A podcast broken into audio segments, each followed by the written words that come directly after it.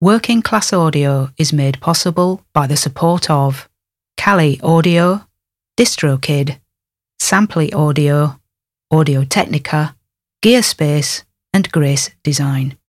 This is the Working Class Audio Podcast, session 400.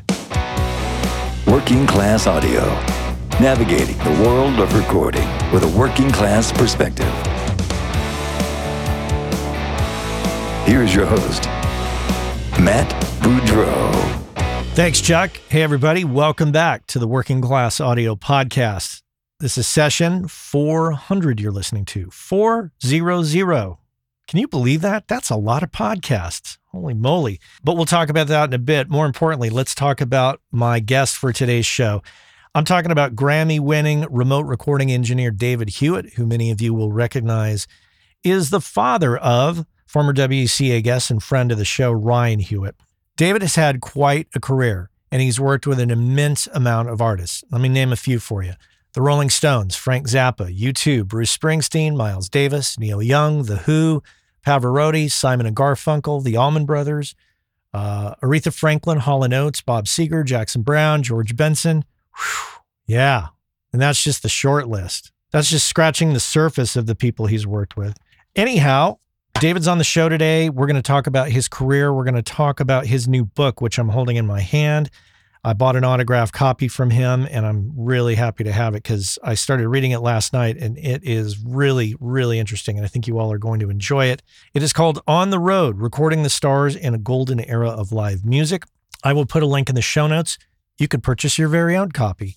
And in it is a lot of stories, a lot of information. I have just got into it. So I'm going to be reading it all week. I'm probably going to finish it by the end of the week because I just, it's hard to put down. A lot of great information in there. Anyhow, very excited to have David here today. And I want to thank Ryan, his son, for helping orchestrate this. Ryan and I have been talking about this for, I don't know, like three or four years off and on. And we finally made it happen. And I think you're going to enjoy the interview. So, David Hewitt coming up here on the Working Class Audio Podcast.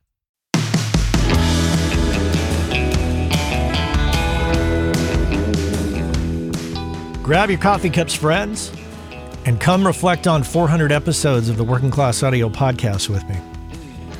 When I get to the milestone episodes 100, 200, 300, and now 400, I always like to stop and reflect on what the podcast has meant to me and what I've learned and where I'm at. And where I'm at here in episode 400 is a very different place than I was in any of the previous milestone episodes. When I started the podcast, I was not in the best place.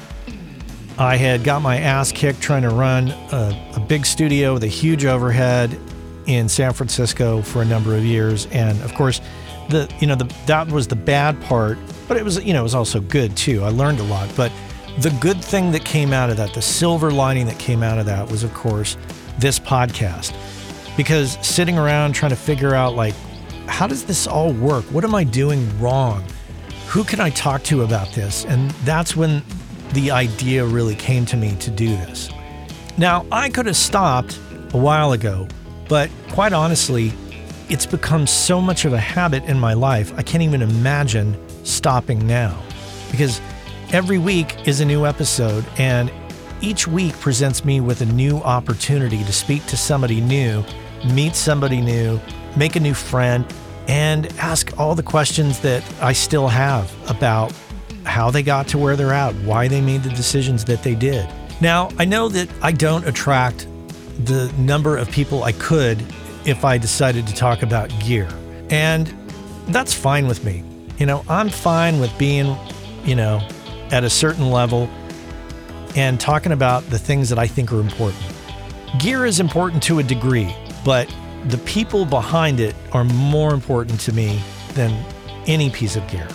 And finding out what makes those people tick is something that really intrigues the hell out of me. Now, unfortunately, there's been a number of people that I wanted to have on the show that sadly passed away before I had the opportunity to get them on. There's a number of them, uh, including uh, the great Ed Cherney, who was a close friend of today's guest, David Hewitt. Also, Geoff Emerick. That was an interview that I was close to figuring out a time and a date and working it out. And I'll never forget waking up and seeing the news and just being devastated about the fact that I didn't get an opportunity to sit and chat with him at length. I did have the fortune of sitting with Geoff Emerick at a dinner one time at a trade show. But, you know, we didn't sit next to each other and, you know, I didn't want to be a pest and ask him, you know, silly questions at the dinner table. That would have been rude. But I thought, ah, I'll get him on the show one day. And I really took that for granted. What I've learned is, is if there's an opportunity to interview one of the greats, uh, I take it. And today's guest, of course, is no exception. I'm honored that we could have David on today because he is truly one of the greats. So, where do we go from here? What is in store for episode 500? Well, the questions will continue as I grow older and more experienced here in my 50s at this point. The curiosity does not stop. The yearning for learning, if you will, does not stop. I mean, selfishly, I don't just do this for all of you, believe it or not. I actually enjoy talking to people and asking them questions. So, you know, it is for me as well as you.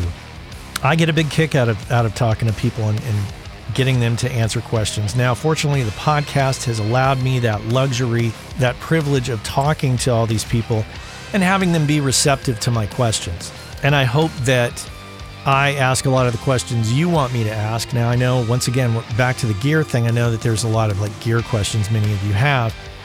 I said it before, I'll say it again. People are the most important element in the world of audio.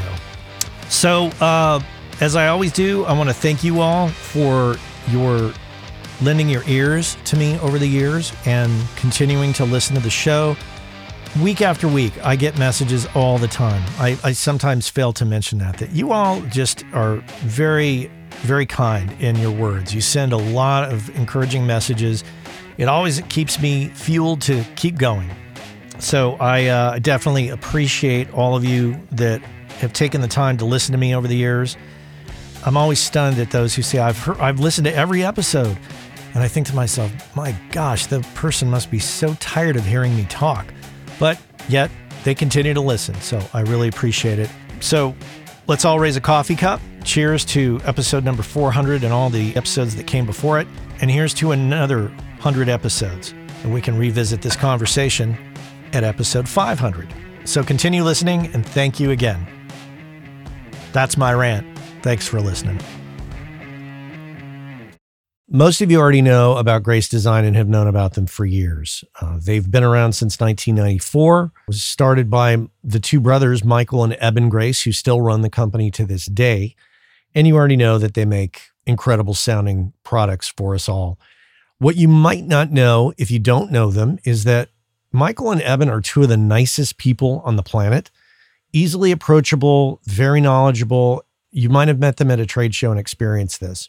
Without a doubt, it's one of my favorite companies out there in the world of pro audio. You m- might have heard me a few times talking about the Grace 908 Atmos controller. I think the most elegant solution, if you're going to be doing Atmos, that is the best solution out there, as far as I'm concerned, hands down. And prior to that, I was using the Stereo 905 controller for many years. Not only that, but most recently, I have used their 108 mic pre's to do the Room 219 combo jazz record that you might have heard me talk about. The point is, is that they check all the boxes for me. They're incredibly nice people. They make incredibly great products. They're located here in the United States in Lyons, Colorado, and employ a number of people. They're the epitome of a small business here in the US, and I just love that whole thing. So, if you are in the market for mic preamps or instrument preamps or monitor controllers, this is the company to check out hands down. If you don't know about them, go to gracedesign.com, check them out. And if you're in the market for any of those products, you absolutely have to consider what they offer because what they offer is superior build quality and sound quality. And those of you who bought their products in the 90s that are still using them, you know exactly what I'm talking about. So check them out, gracedesign.com. I know the business of audio is a frustrating one sometimes. The audio part's pretty pretty fun, but it's the business of it and the career part of it that's a little challenging to many of us. I can completely empathize with that. And if you thought to yourself, God, I wish I could talk to somebody about this, you can do that. You could talk with me about it As a matter of fact, you can book me for a coaching and consulting call over Zoom very simply. Just head on over to workingclassaudio.com. If you click on the menu button at the top of the menu, there is a link that says Coaching and Consulting with Matt. Super simple. Click on the link, book me in for an hour on a Zoom call, and we will discuss your particular situation and I will help you get refocused, re inspired, and figure out what is the best path forward for you. If your situation requires a little more extensive conversation, we can absolutely book a series of calls and, like I say, get you focused and get you moving forward. I've been there, and when you don't have anybody to talk to about it, it's a little frustrating. So head on over to workingclassaudio.com, click on the menu button, and book yourself in for a Zoom call with me. And we can sit down and chat, coffees in hand, ready to tackle the business of audio together. All right, let's get to it. David Hewitt here on the 400th episode of the Working Class Audio Podcast. David, welcome to the podcast. Well, thank you. Glad to be here. Your son, Ryan, who's sitting next to you, was one of my early guests way back May 25th, 2015. He was on episode 23. And oh he's he's due to to come back on the show at some point, but I'm really glad that we could get you on because Ryan and I have been talking about it for a few years now, honestly. And this is great that we could make this happen. So I'm going to dive right in. I know that you're originally from Montana and that your father was in the Air Force as a pilot and you moved around quite a bit. But can you tell me about your upbringing and how music or technology or the combination of the two played a role in your early years as a young kid or as a teenager? Oh, sure. Yeah. Well, you know, one of the unique things about it, I mean, I'm I'm just shy of being a military brat. I was born in 45. So Montana was still fairly, uh, uh, you know, back in the in the early days. I think there was one active television studio in Butte, Montana. So we never bothered getting a, a set there. It was all about radio. So radio played a, a, a big part of, of, my early life and, and still does. I still listen to radio. Did we see anything? I don't think so until, you know, my dad came back from World War II and, and we, we settled there. But in 1953, in comes the, uh, the war again, and uh, he was called up. So uh, we moved again, and, and I, I spent quite a bit of time till he came back to, well, it wasn't civilian life because he stayed in the military. So we, you know, we, I spent the rest of my life being an Air Force brat. Mm. But the music, when I look back on it, uh, the time that I did spend in, in Montana, of course, introduced me to a lot of the you know the country music and that sort of business. And the early 45s were, were, were coming up.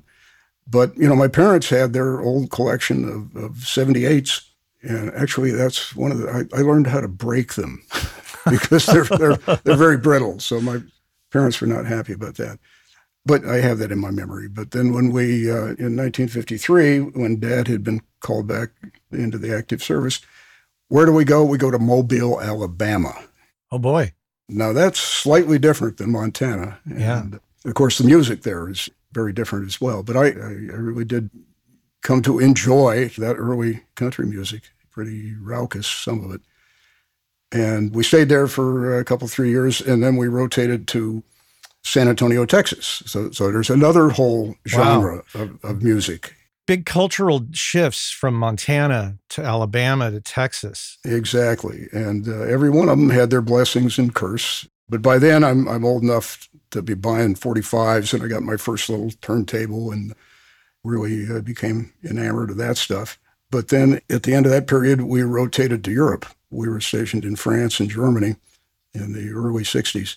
Wow and there was one radio station that uh, spoke in English. So I didn't listen to very much there because it was in French or German. There wasn't any any real American stages there. But when we got to Germany, it picked up because Radio Luxembourg, if you know about them, that's a European station that broadcasts in English, but they played the Beatles. Mm. You know, we're talking 1960, 61, just as the Beatles are coming on. So, of course, that was huge. And listening on the local radio stations, listening to the Beatles sing in German was pretty amusing. So, we once again had the uh, variety of, of uh, pop music on that until I uh, I'm almost done with travel here. When, when, when we rotated back to the States again, Yeah. because of the draft and uh, all that sort. They were waiting for me because I was I was 18 and the Vietnam War is going on. And I went back to my, my dad's home state and got an education in advanced mechanics and machining and all that. Because that was my first career was sports car racing, and that's where I went off to from there. And then I ended up back here on the East Coast. And even though I've been to all of the states and Europe and South America and all that, I'm still at home here Yeah. in Pennsylvania. When you were growing up, even though you were rotating through all these different states and Europe, did you play an instrument at all? Well, yeah, my mother was a piano player and, and loved all the all the music. But what would happen is that she would start me on something, guitar or or a piano or or a number of different instruments, and then we'd move. So, we lost the, you know, I'd just get started and then I'd lose the teacher. And by the time we ended up back here in the States, we're into the rock and roll era. And I, you know, I would periodically pick up a guitar and try and try and work on that. Now, you traveled so much as a kid, and I'm sure that that has its pros and its cons, but it would later on benefit you. And we'll, I don't want to jump too far ahead yet, but it would later on benefit you because of your travels. But were you ever resentful of the travel? Were you not enjoying that? Oh no, it was you know it was a way of life. I was a military brat, and uh, everybody around me were Air Force, and and we're all doing that. For those guys, every about every three years, you're moving, and that's just it's the way the military works. All the, the Army, Navy, the whole works. So it was normal. And fortunately, my, my parents were very interested in having all four of us brats get the education of travel. And they took us, especially when we were in Germany. My, my dad, because of his combat flying, gets a long vacation every year. We'd pile in the car and the camper and go see all the cultural sites in Europe. So it was an education that I uh, couldn't duplicate anywhere. I'm very happy to have that. When did you become aware of audio production or just get fascinated with the idea of recording? Did you ever question, well, how does this actually make it onto the 45 or the, the 78s? Well, in the beginning, you you don't even think about that. Of course, you know, you just listen. It's it's magic. You know, it comes in over over the speaker. But for me, the, beginning of that is once I was back in the states, and I actually joined the Air National Guard because they were about to draft me into the Army. Because I was already well skilled in mechanics, I was able to continue with that. So, but I became very interested in sports car racing when I was in, in Europe. And that was my goal back then was to get into the professional racing. I worked for Roger Penske for a brief period and with a Porsche dealership, a number of those things. But that started to get very, very commercial, as you saw with Roger Penske became the king of the world. You know, he's he's he's one of the wealthiest men on, on the planet. And I, you know, I was disappointed in that because of my gr- uh, growing up in Europe and going all the great sports car races, Nurburgring, all that that stuff, which was a whole different era and just incredible design and art and all that sort of thing. But you know, once once the the big commercial Penske version of, of racing was happening in the states, I took a left hand turn into music. I met a number of women who were singers and, and uh, jazz and folk, and away I went. So that that was it. I jumped ship and uh, went into music. And at what point did you actually start to think about the idea of, I want to be a recording engineer? You know, I want to get involved in this on the recording side of music.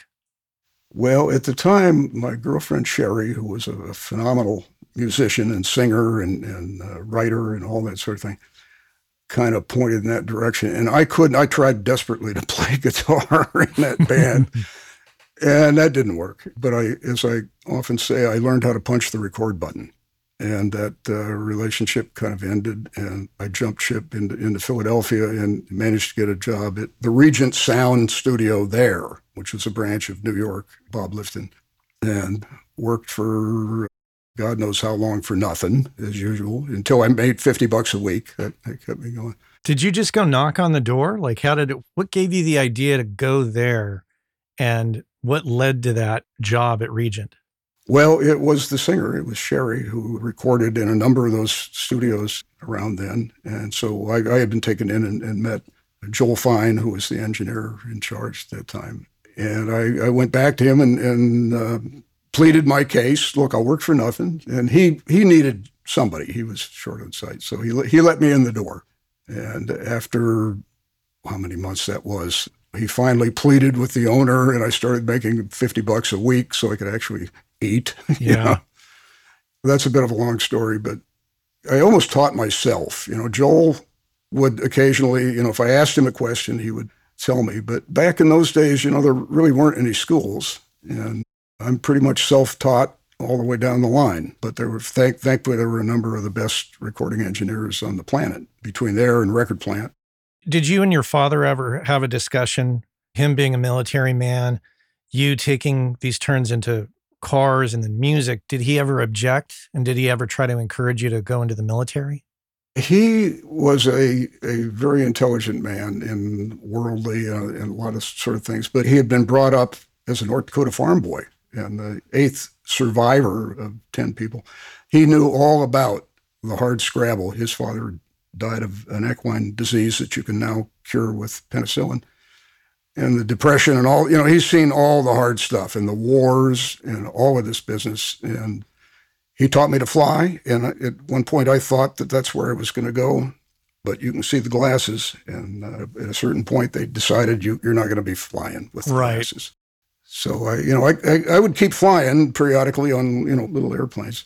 But no, he was, he had the firm belief that everybody will find their own way in life. And he supported all four of us brats. I couldn't have asked for better parents. They were just great. Wow. So back to Regent, were you there out of an interest in recording or were you there out of an interest in Shirley? Well, we had we had separated Okay. at that point, and you know, I, I had no future in music with her, but I saw that as as where I could be. Hmm. I was technically trained in a lot of different areas, not electronics really. Well, some electronics. So I just dove in and uh, decided, yeah, this is this is what I want to do. That'll get me in with the music that I love, even though I can't play, and away we went. What were your takeaways from Regent? If you think back now and you think, wow, when I was there, I learned this, this, this, and this, anything that sticks with you from that particular location? Quite a bit, actually, because you know Bob Liftin, who founded Regent in, in New York, was a real polymath in so many ways. You know, he was a, he was a great engineer. He was always ahead of the technical curve. He knew the politics. He was big time in television. He was a, a consultant on major TV stations. He was one of those people that would, you know, when I first attended some of his sessions, like the big time TV stuff in New York and live, doing live shows, he would move at the speed of light. Mm. And he always had every, you know, the cues back in those days were insanely complicated on the big live live shows, and nothing was automated. You couldn't recall any of that shit. You know, it was all- it was on, on your notepad and in your brain, and that was it. And Bob, I can still remember the the first big one that I worked with Bob. I was just the uh, assistant in the remote remote truck, and I could not believe the skill and the, the fortitude and the and the glee with which he would do this all this crazy live stuff, big time. Rock bands, uh, full orchestra, you know, dozens of singer, you know, all this crazy, crazy stuff. Boy, that that made my hair stand up and made me want to do it. Wow. You weren't too intimidated, obviously. Well, yeah. I mean, I, I think the expression is scared shitless. Oh, yeah. uh, b- because it's it's just insanely complicated. But once I tripped into the live recording aspect, because I, I didn't start out to do that, I didn't hardly know anything about it. But when I was still at Regent in Philadelphia, we, we had to do a, a, TV pilot for a client there. And it was going to take place down at the Academy of Music, great, you know, the classical orchestra uh, home. And we couldn't do that by, you know, we'd done a few remotes with cardboard boxes full of shit. And, you know, this had to be a truck. I knew about the truck in New York, the record plant had, because they had done the concert for Bangladesh. All and, right. and of course, that was kind of the beginning of that whole era of musicians becoming the big driving force for causes. So that really lit me up. So I knew they had the truck. So I called up Record Plant and I got Chris Stone on the, on the phone, one of the original guys. And I said, I, I- need to rent that truck that you guys used. And if you know Chris Stone, you know, back in the day, he was, oh, yeah, absolutely. You know, we'll take care of it. And the truck shows up with Carmine Rubino engineering and It was the old white truck. It was a, you know, with an old Dominio console in it and all that, you know, really ancient 17 foot box. We knocked out that, we, they knocked out that remote. You know, I'm standing in the back watching and couldn't believe, once again, like in, in the military and, and in aviation and everything, here's the pros. These guys are doing it at 100 miles an hour, never make a mistake. The music comes out of those four inline speakers because they couldn't mix stereo in, in there.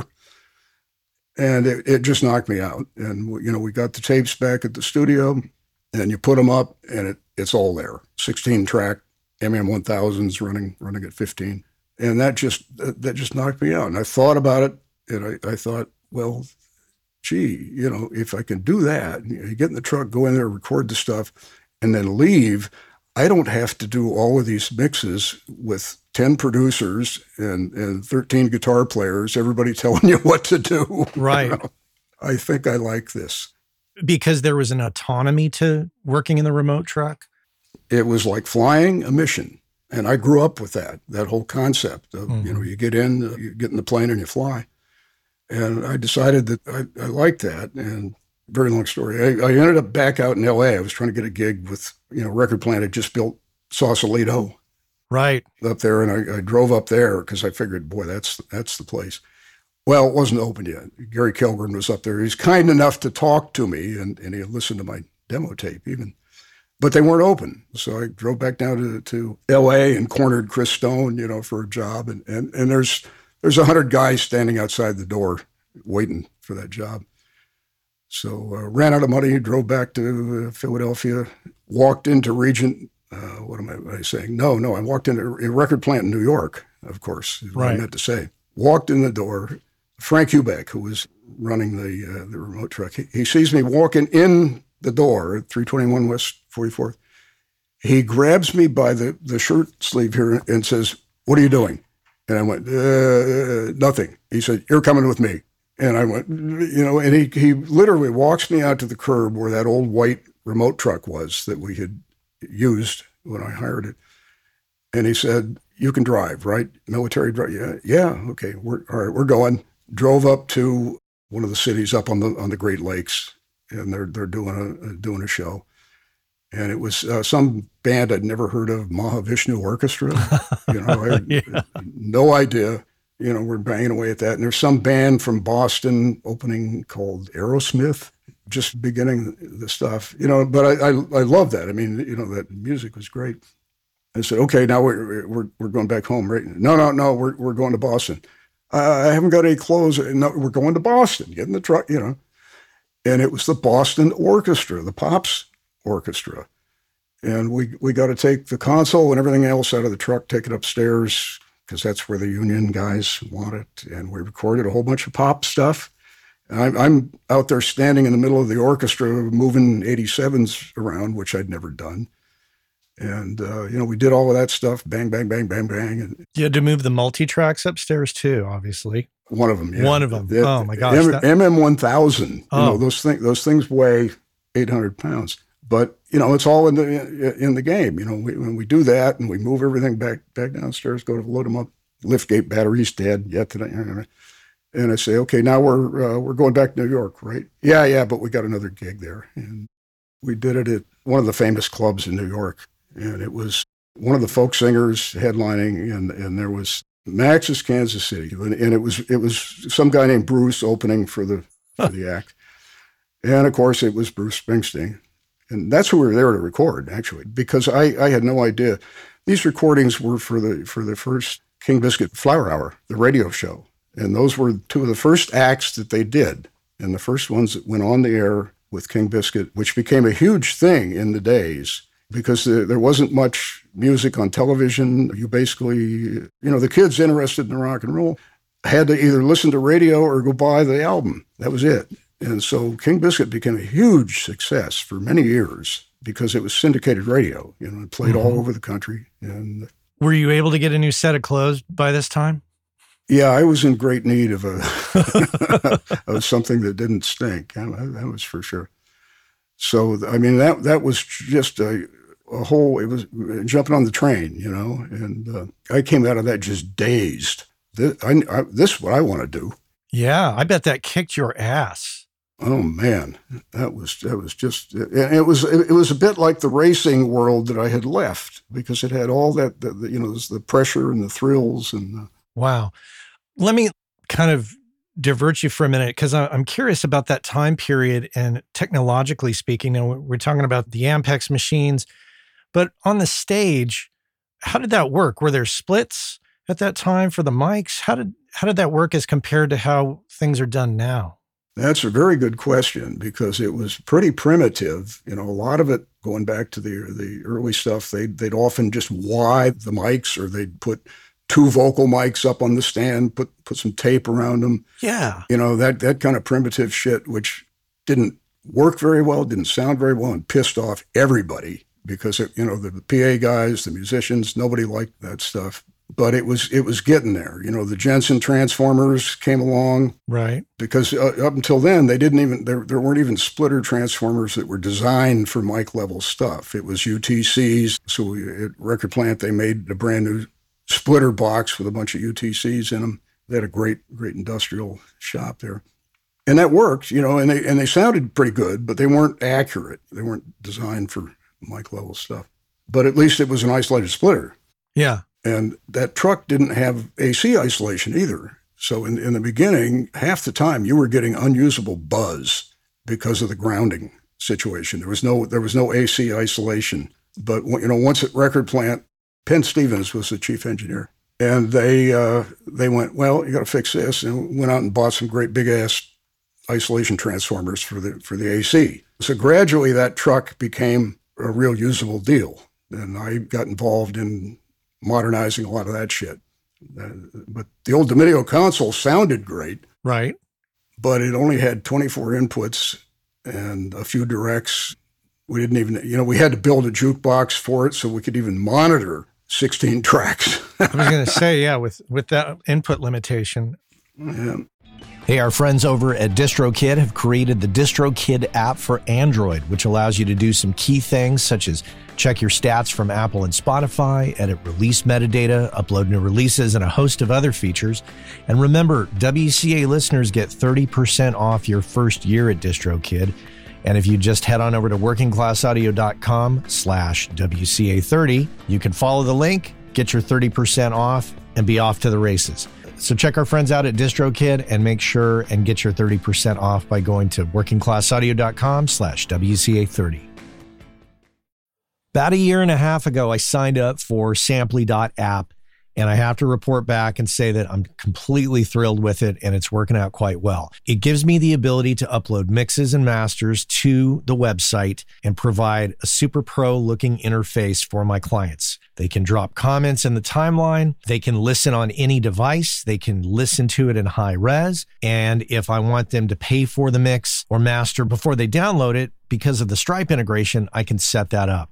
There's also Dropbox integration, which allows me to quickly create a folder in my Dropbox, which automatically syncs with Samply, makes it much more simple. You should check it out for yourself, but there's a deal to be had. So use the code WCA20. Go to samply.app or samply.app, use the code WCA20, get 20% off, and you'll be off to the races. It's a fantastic tool that I think you're going to enjoy and will definitely make you look a lot more pro when you're delivering files to clients. Skip that whole business where you send it to them over Dropbox. That looks totally amateur at this point. Use samply.app and use that code WCA20, and I think you're going to be really thrilled. Samply.app. Check it out. What about the quality of the mic cables in those days? You know, that gradually becomes a big controversy over how much that means. In the current big buck hi-fi era, it means everything. You know, right. oh my God, it's got to be gold, it's got to be, uh, you know, all this stuff. And I, I look at a lot of that. I have friends in that hot, real high-end right. business, and I, you know, I smile and I listen to all the uh, the arguments and everything, and then I, and then I walk out because I grew up in the live sound era. Right. But I guess what I'm not talking so much about like, you know, hi-fi quality, but more like quality control. Were they were they manufactured well that they would last or would they crap out pretty quick? Oh yeah, a lot of that stuff was was awful because it had very little shielding. A lot of those early mic cables just had some inconsequential mesh surrounding the, the cable. So you were always picking up buzz from light dimmers and, and all this stuff that happens on, on stage. And that, that took a while, you know, for the cable manufacturers to realize there is a market there. Let's get a real wrap around the around the cable to shield it from all the lighting dimmers and all that crap. But it was a it was a nightmare in the beginning because I'm I'm taking all these beat up cables out of the studio, and half the time the you know the, the shield's starting to come apart and the ground cable. So we you know it was constant fight out in the field to try to get cables and everything working, and you know and that's pretty much the school you go to is just make this shit work. Get get it into the console, onto the tape. And if you're real lucky, it'll land there without a buzz and on and on and on. Very difficult in those days. What about the trucks themselves? Were they incredibly hot inside? They certainly could be. One of those classic events. There was a big show that used to go on every year in, in Dallas, some of the first of the big rock festivals down there. And if you've ever been to Dallas in the summer, Mm-hmm. you're up into the 90s and it's at the i forget what the big stadium was that in those days but it's all open and the, the audience is out there frying and they bring in the fire hoses and all that stuff and we're there to record aerosmith was the main client for us there but we're recording a bunch of the other bands that are there and the fire hoses are out you know trying to keep keep everybody cool so the fucking air conditioner caves in on, on the truck right because it's old you know this is a 1970 C60 Chevy. So we got somehow we got somebody to get some window air conditioner and we, we jack up some mic stands and open the cable door on the side of the truck and push the thing in there. And we're in there in, you know, sweltering, you know, with the lights down and uh, our shirts off. We're just trying to get stay alive long enough to get this stuff in tape. Jack Douglas is there with me because he was producing Aerosmith. Yeah. I think Jay Messina was there at that time you know, we're we're just trying to get the stuff on tape and, and hoping the machines don't stop because uh, you know these are these old MM1000s and they weren't terribly reliable then either. So we, we were really on pins and needles. But we, you know, we finally got it through, and by then I was able to get out of driving the damn truck. At least we would hire a driver. I was starting to become the tech guy for the remotes because nobody else would put up with it. you know? Right. But there, that's where my career took off because I knew enough and done enough remotes to run that operation. Now, would you you would eventually take over the remote division of the record plant? Is that right? Yeah, that's it. Because everybody else left. you know, Frank Hubach went up to Toronto, and nobody else wanted that job because you know the studio is where people you know they came to record plant to be in, in the studio. They didn't come to record plant to ride around in a truck. You know, uh, so I got it, and they, actually they were even leasing it from Chris Stone out in L.A.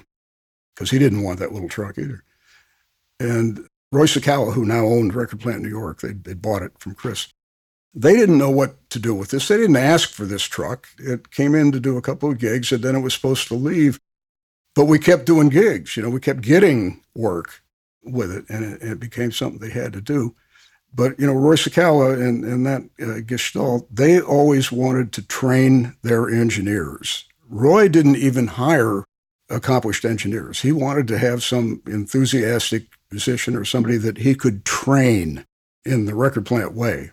So I come walking in the back door, and I could kind of re- remember him still looking at me and saying, well, "Who's this guy? You know, what what is he doing? Oh, he's doing the truck. Okay, we don't want to do that. You know, let him do it." and it evolved that way. I, I, I will take credit for that because that was my livelihood. They, Right. they didn't want me in the studio, you know, but it's- you stay out there in the truck, make that work. What would that cost? Like, if I'm an Aerosmith in that time period and I want you all to come out and record, what would you charge Aerosmith for something like that? In the beginning, they didn't know what to do with the business either. I think it was like a grand a day, eleven hundred a day, and then oh yeah, we better let's charge you for the guys that are working. And what do you mean per diem? What is what's per diem? you know? and you know, gradually their their accounting folks who were, were wonderful ladies. You know, eventually it, it became a business itself Mm-hmm. But I, I kind of had to make all that stuff work because it wasn't native to them in New York. You know, out in LA with, with Chris and Gary, they grew the remote business out there to great heights. But they, they left New York. You know, they, they weren't interested in helping New York get a competition remote truck going, you know. So um, I, I sort of drove that bus. Tell me about the the black truck. Is that something that you developed? You created a, a truck that was called the black truck, if I'm correct. I did because as a few years went on, that poor old DeMedio thing was so outclassed. You know, it didn't have enough anything. I mean, the, the DeMedio sounded great, but there was not enough anything, not enough inputs, not enough sends, all that kind of shit. And it was really getting strained to do these bigger gigs. But the business had grown exponentially. So there was a lot of work. But every time something would blow, it would become a problem. And I, I kept lobbying Roy and the, and the money guys, you know, we got to build a truck, a real truck. And it, it took me a very long time to uh, convince them. Uh, there, uh, a gentleman named Paul Sloman became the studio manager at a point there in, in that early 70s things. And he got it. Paul Sloman was absolutely brilliant. And he helped lobby the guys to, you know, pounding them and saying, look, you got to do this. You know, you're going to lose this business. Here's all the business you can gain. And I'm hammering them. And, and finally, they, they relented. And I got just enough budget to uh, make it a real truck. We ordered a, this great Peterbilt. It was still a straight job, but it was as big as you could get on that, which was what, I don't know, 26 foot box. And I, I essentially designed it, but we had a lot of help. Certainly the, the maintenance guys helped with all the building stuff because once I got my hands on the, you know, I ordered the truck and, and all those custom box that had, uh, it was actually lead lined and, you know, all kinds of shit that wow. I designed into it and real heavy insulation and diamond plate roof because you're up there on the live gigs, you know, you got to put up all kinds of shit on the truck and otherwise your foot's going to be going through that dinky uh, aluminum. So it was built like a race car. Hmm. I knew how to do that. I want to point something out too at that time period for the younger listener of the show. There was no internet at this time. So any research you did, I'm sure was a series of relationships. Not only were made in person, but lots of phone calls, lots of, oh, let me connect you to this guy who might know how to get that particular thing you would agree with that. Is that correct? Oh, abs- absolutely. Yeah, there was, you know, it was all footwork and phone work. Yeah. And it's it's something that you can't explain to people today because they've never had to deal with life like right. that. You know, people. Eh, I'll, I'll sometimes bring up something like that, and they eh, younger engineers just sort of look at me and cock their head and go, uh, "What do you mean? Why didn't you do this? You know, on the internet?" Because there was no there was internet, no internet. You know? we didn't just go on Amazon and put this stuff together. Mm-hmm. Nah, boy. As far as making a living during this time of the black truck era, were you surviving? Was it tough to survive? Just barely, because I was living in New York. Yeah. But back then, I had a, an apartment downtown and then later on West 89th Street. And I was paying a, a whopping $325 for rent right. in a beautiful old pre war apartment buildings. It was a wonderful time to be there, except there were too many murders and shit. The city back then, New York was bankrupt. They were burning cars. They were was riot. Well, the riots didn't get too far, but lots of crime. Yeah, very different city than it is today. Oh yeah. Well, so the black truck built on a Peterbilt truck, quite customized for this kind of a thing. Did your efforts make the job easier? Oh yeah, yeah, because we, we were able to design in a lot of that kind of stuff. I put in battery driven cable reelers so that we could put the industrial hundreds of feet of cable on reels so that once you landed at the gig, you know, you and the stagehands, you grab the cable and, and unreel it from a rotating reel, drag it out to stage. If that wasn't far enough, you had lots of hundred footers with the big amp connections on them. It became a, a real almost military kind of operation. You know, you move in, you, you jump out, you know, you set up the base camp, you do all that kind of stuff. And hopefully you can make friends with the PA guys and the production guys and the video guy. You know, that was, that's another thing that people don't really appreciate is, you know, you've got to go in and interface with the rest of, of the world. All the video guys, all the PA guys, the promoter, all that shit. There's a saying in, in that business that originated with, with the PA guys and they say that the show is that little inconvenience between the load in and the load out. and it's it's very true because Yeah. that's only a couple hours the show, and we're there from God knows how early in the morning until three o'clock in the morning of the following day for the big shows, the big rock shows and TV shows.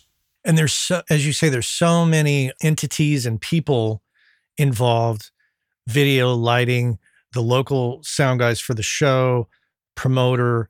It's very easy to get in somebody's way, piss somebody off, and not everybody looks at you as their equal, I'm sure. I'm sure they find you an inconvenience to their situation. Yep, boy, you've been there, haven't you? It's very much like it.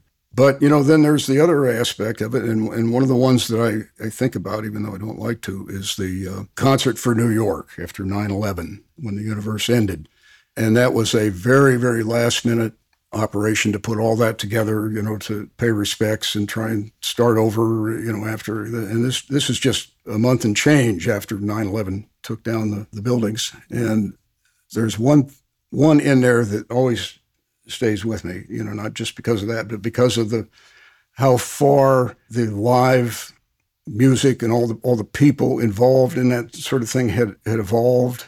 Because by then, in you know 2001, it was intercontinental, it was intergalactic. You know, the whole live music business and touring and all you know all these great big acts and everything. And half of them are living in New York at this point. and uh, among them was David Bowie. And, you know, so many of these stars were in that concert, the concert for New York. And David was very instrumental. And by now I'm in the silver truck, which is my big tractor trailer remote truck that I built later. You know, everybody's scrambling because there was very little rehearsal. They, they pulled in all kinds of volunteer musicians and everything. So, uh, you know, we're going through all this scramble and we get all this thing and we hit a second remote truck. And when it goes to the opening, when everybody's been scrambling and, and all this shit, and all of a sudden the countdown, and you, and you got to do this because there's it's going out live in addition to the to the tape. You know, here it is, and I, I forgot who who made the introduction. Somebody had to do that, and then they introduce David Bowie, and uh, you know I can see big TV monitors and all that shit, and I'm sitting there sweating bullets. What's he going to do? The camera lights up. Bowie is sitting cross-legged on the lip of the stage. And I'm going, what's he doing? He's got a little, this little keyboard, you know, little synthesizer keyboard. And he starts, without a word, he starts playing something that, that you can't quite make out what he's, what he's doing, but he starts playing Simon and Garfunkel's I've, I've come to look for America. Oh, man. Wow. Wow. Man, yeah. Amazing. It, uh, it, it still still takes me out, and and he starts that, and as as he goes into the real chords of, the, of that song, you know, the audience gets it and they gasp, and uh, I bet that was quite a moment inside the truck. oh, man, Because you're not just in the truck by yourself, you're surrounded by people. And I'm sure the emotion, the sheer weight of it just Oh, yeah. hit you all like a ton of bricks. Yeah, it was just fucking astounding, and and of course, you know, the, the audience gasps and they, and they really get it, and the whole thing is is going. And of course, you know, when he finally gets gets through it, uh, they they just, everybody just uh, you know goes goes crazy, and, and of course, it's it's the it's the survivors and the and this is all for the you know the survivors and the wives of the you know First responders and yeah, and yeah. So he finishes that, and he's got his electric band on stage behind him. You know, the guys that were that were currently on, on tour with. So they light up and they play Heroes. oh, wow, that's a that's an emotional uh, double Oh. whammy. Man, and it and that fucking band, woo, Amazing. just astounding. If if you can go, you know, you can easily find that on, online in the video thing of it as well, and it is so fucking powerful. And you know, we were talking earlier about the clash of people in a venue when you're trying to do a remote recording. Was this different? Was Oh, this yeah. was everybody cooperating and just kind of a little more giving everybody a little more space and and being cool about stuff? Oh, absolutely. This is wartime. This is this is fucking World War Three Yeah. that we're going into because nobody could tell where this was going to go. Is this going to be a nuclear war? They've attacked us and they've blown up all these buildings and Right. There was a lot of unknowns. I remember that for sure.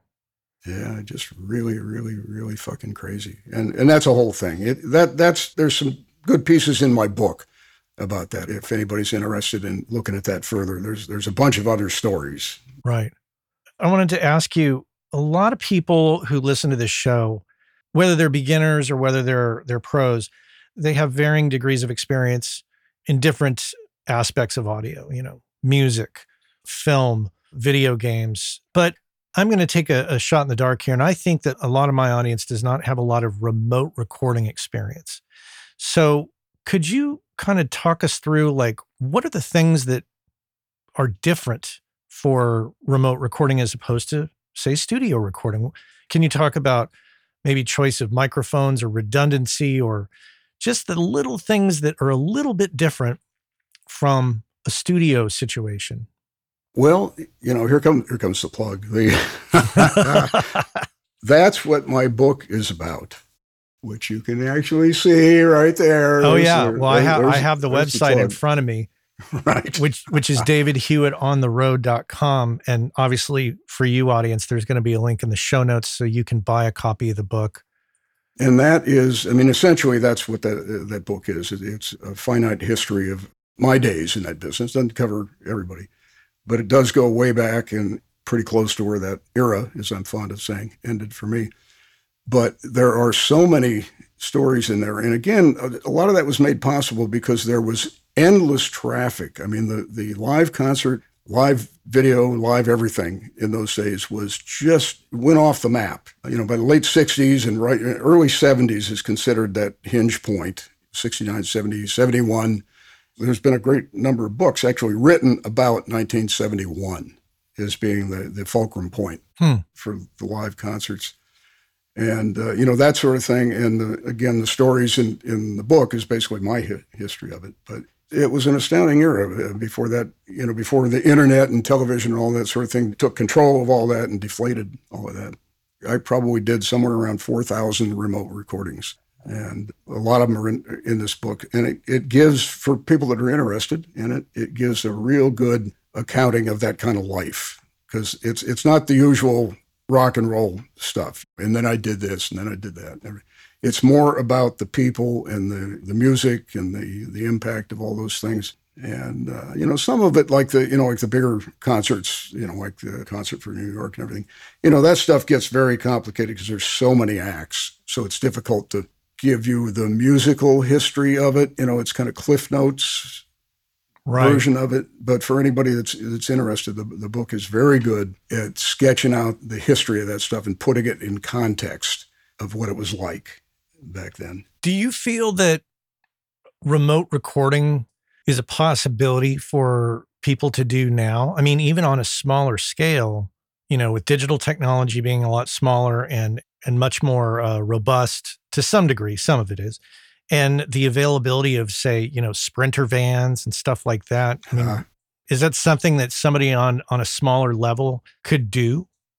Well, it is. The thing is, though, that as this business matured, you know, the remote trucks and all that, that kind of thing, and the business scale itself, and video and internet, everything spread out like a flood. Mm the way it went. So the answer, you know, short answer is yes, of course you can do that.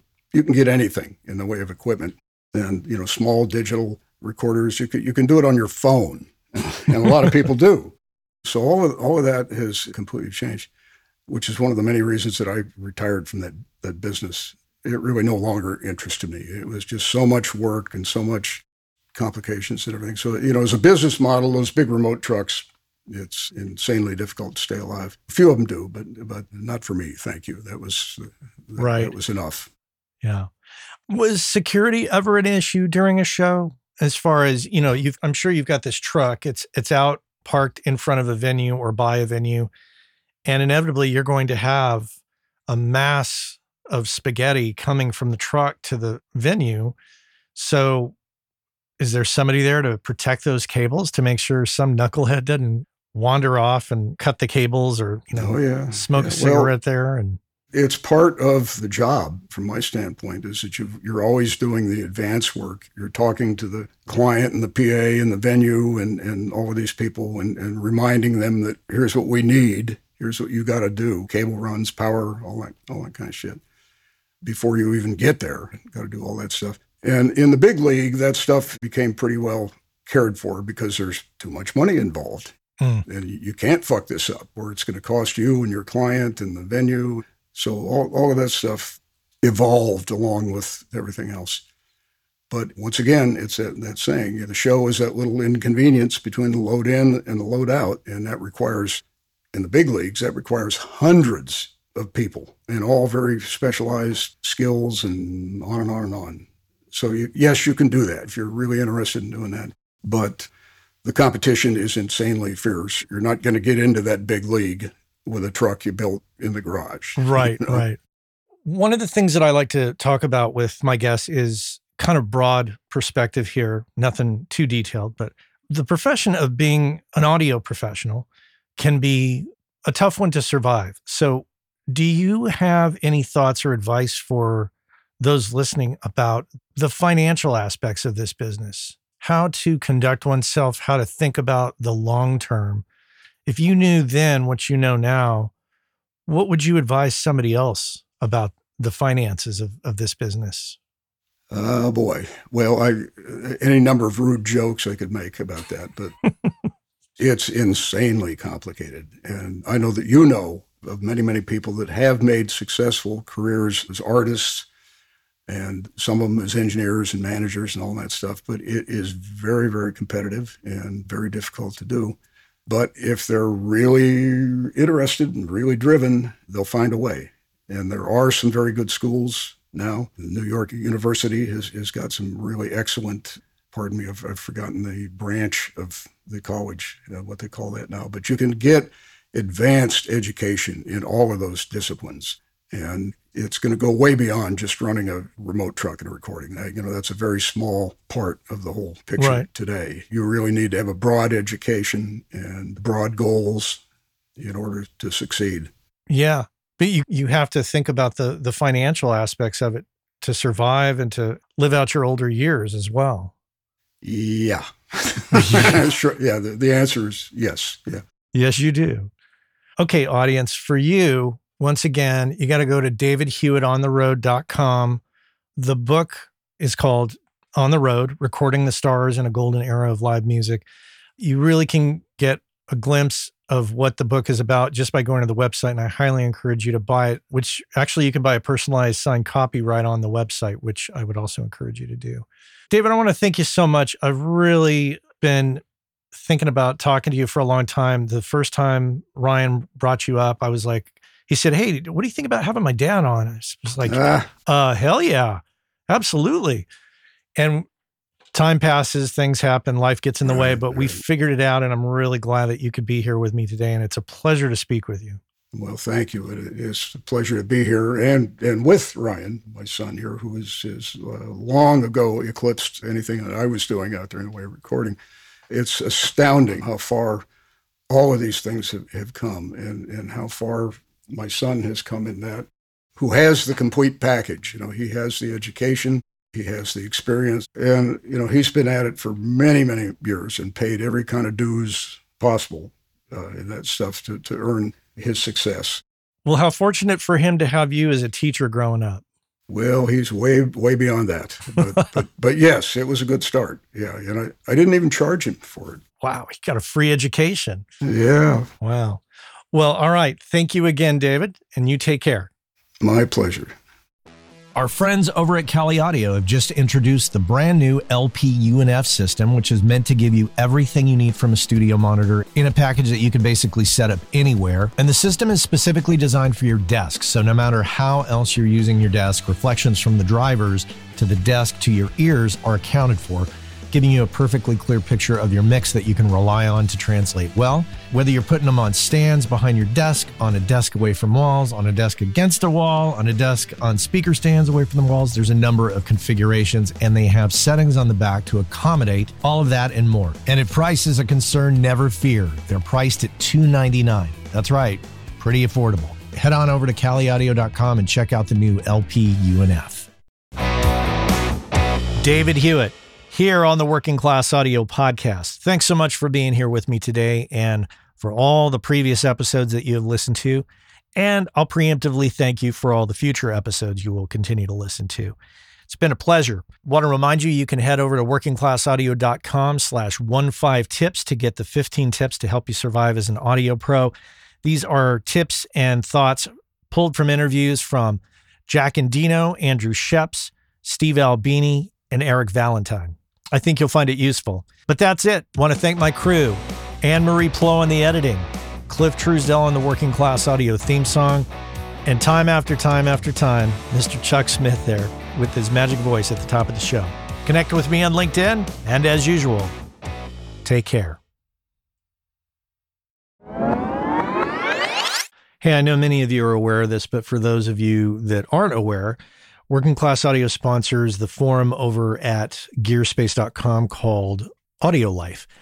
And quite simply put, it's a place where audio professionals can go to talk with other audio professionals about things other than audio gear, including life hacks, work life balance, health and hearing loss. You know, if you want to talk with other audio professionals who can identify with what your lifestyle is like and how it relates to things going on in the world outside of audio, this is a great place to go and check out. So head on over to gearspace.com, check out Audio Life, many of the same topics that we discuss here on the show on gearspace.com. So check that out.